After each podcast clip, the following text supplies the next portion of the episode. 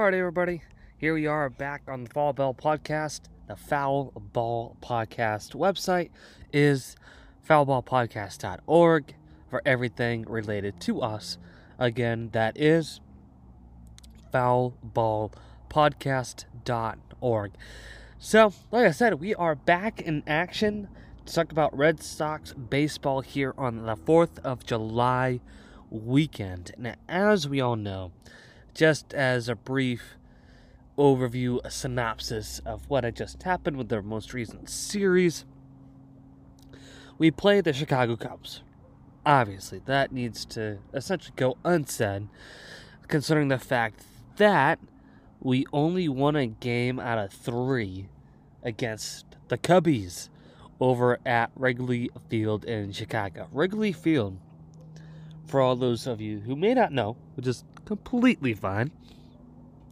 Wrigley Field is the second oldest ballpark in America, and of course, the first and foremost oldest ballpark in the country is our beloved Fenway Park, America's most beloved ballpark. And so, Wrigley Field is not too far behind. Fenway opened up a couple years after Fenway did. And so, it was neat to see the Red Sox being able to play at Wrigley, considering they're going from the oldest ballpark. As you see in the background, if you're watching on YouTube, I have Fenway Park in the background. For those on Spotify or any other streaming platform where you may not see the background, that's fine. But I do have a very nice picture of Fenway. And, you know, considering the fact that 110 years old on a ballpark, I mean, it, it, it looks pretty good. You know, it, it looks very good. But that's neither here nor there because we've got to talk about the handy dandy series against the Cubs that I kind of wish we never played because, as an overview, we were five and four on the road trip. So I guess it's a good thing, number one, that we won to make the flight easier, at least for today. Anyway, coming back to Boston, and B, it's good thing that we're coming home because being home, we may have a better chance of potentially winning more games than we will lose. And that's th- something that we need to consider too is the fact that this is going to be a tough homestand. You know, if we look ahead in the future a little bit right now, we have to admit that we play Tampa Bay for a couple games, right? Play them for a series. Then we play New York for a few games as another series. So we have two division rivals back to back. Like I said, Tampa Bay and New York. And so that's something we need to consider. It's like, okay, we just got off a road trip where we started off 3 0, and then we went to a 5 and 4 record. And granted, most of those games we gave up were let up from the pitching perspective in the sense that our closers that we like to call closers didn't in fact close the game the way they needed to, right? And especially if we look at games in Toronto. I know we could have used Tanner Houck a game or two, and he was not in Toronto due to the COVID vaccination status that he can talk about. And so that's huge in terms of how do we how do we utilize our resources when you know we're ha- about halfway through the season you know guys are getting hurt guys can't go anywhere and so many other factors that are involved with it right? So if x is taken out how can we use y? Right and that's i think something we can relate to in the sense of if high school algebra taught us one thing how do we solve for that X, right? How do we solve that missing piece that just so well may be missing at this point in time? And obviously, the closing pitching is something that's been just completely lost. And our record could be so much better than it is now. So much better if, if, if the closing pitching actually close the game. And how wild of a thought would that be? I mean, just thinking about it right now and just talking about it right now, it's it seems like a wild thought, but really, it really can be done, everybody. You know, if we just get a couple things straightened out within the next few weeks, and especially before the trade deadline, maybe get a closer picture or two, question mark, question mark, before, you know, before the closing dead, like closing trade line dead, close. What am I trying to say here? So I'm trying to say the trade line, the trade deadline ends. There we go. English. So before the trade deadline ends, get a closer picture so that way we can maybe close a game and finish a game with our score that might be ahead. I mean, that'd be that'd be incredible. Yeah, and so if we even talk about today's game, today's game, you know, we were still ahead 2 to 1 essentially. And the fact that we went into extra innings number 1 was a little sketchy because we in fact almost lost it again by having the lead and then blowing it with the closing pitching.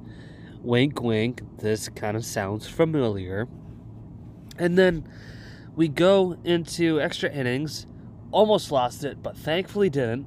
We pulled out the game four to two from an error on the side of the Cubs, and then we were able to finish it all off. And then currently we are on our way back to Boston. We sh- actually should be back in Boston and getting settled in for the series against Tampa Bay starting tomorrow. And so, even if we talk about the last two games prior to this, you know, it was extremely frustrating watching the two games, knowing that we had a very big chance of winning all three games at the end of the day, and we didn't. I mean, if you all watched the game on Friday, we were ahead by a significant margin, also known as a margin of 4 to 0, if that rings a bell any chance. And then, guess what? We let up one run, two runs, three runs, four runs, and then more and more and more. And then we ended that game 6 to 5 with a losing score. Uh, right, and you know, thankfully, I missed most. I missed most of yesterday's game because I was watching the Elvis movie, and thank goodness I watched the Elvis movie rather than the baseball game because that would have been more frustration all the way wrapped around my arms. Because let me just pull this up. Don't mind if I do, because I think it's important that we discuss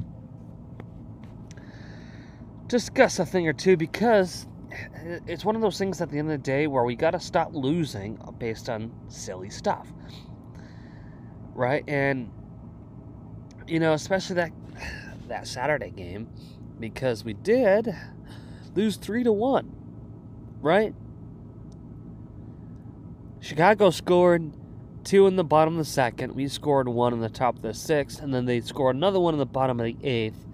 And that was really it right? We had five hits, they had eight hits, and we don't see this entirely often, everybody. We had two errors. Two errors. Two. And that's something that I do not want to see by any means whatsoever. And so that's probably another significant reason why we lost. So, at the end of the day, I think that's, you know, all we really need to discuss because I mean, we all we all know what's going on, and I feel like I feel like I am talking about the same thing over and over and over and over again, and it's getting frustrating. I want to provide something new to you all, and the fact that from April April until now, all we've been talking about is the closing pitching. I mean, are they hearing me or something? I mean, hello, closing pitching, everybody. Let me say it for the gazillionth time. But I guess to end this on a positive note, our record at the moment is 44 and 35. We are at a .557 percentage rate. We are 13 and a half games behind first play, place, but we are half a game ahead of the Blue Jays. So, like I said, at the moment, we're in first place. I don't know how long that's going to last, but hopefully it lasts for quite a while because that would be ideal, at least until the All Star break. And as a reminder, we're playing Tampa Bay the next few days, and then we go into a series at home at Fenway Park against the Yankees. So that'll be our first series against the Yankees in quite a while. So that'll be very intriguing to watch. Very, very, very intriguing to watch. So that's it. That's all I got for you. We're in second place. We'll end on a positive note. And so, as a reminder, if you're still listening in, our website is foulballpodcast.org for all things related to us. You can find anything and everything, all the streaming platforms that we are on, all the social media platforms we're on, and a store as well on foulballpodcast.org. Let's go Red Sox because we have a very, very, very big week ahead.